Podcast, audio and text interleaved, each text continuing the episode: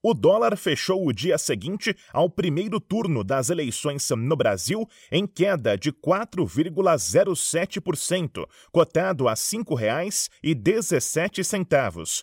O resultado verificado nesta segunda-feira representa a maior queda diária desde 8 de junho de 2018. Naquele dia, houve baixa de 5,5% em relação à cotação anterior.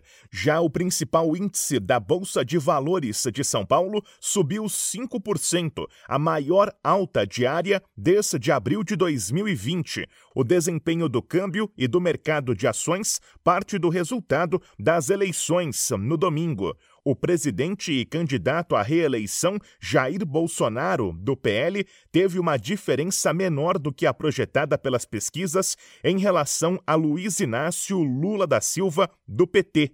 A composição do Congresso, de forma mais conservadora, e campanhas vitoriosas de aliados de Bolsonaro nos estados também influenciaram por conta da expectativa de alinhamento liberal no campo econômico. Agência Rádio Web. Produção e reportagem, Bruno Moreira. What if you could have a career where the opportunities are as vast as our nation, where it's not about mission statements, but a shared mission? At U.S. Customs and Border Protection, we go beyond to protect more than borders from ship to shore, air to ground. Cities to local communities, CBP agents and officers are keeping people safe. Join U.S. Customs and Border Protection and go beyond for something far greater than yourself. Learn more at cbp.gov/careers.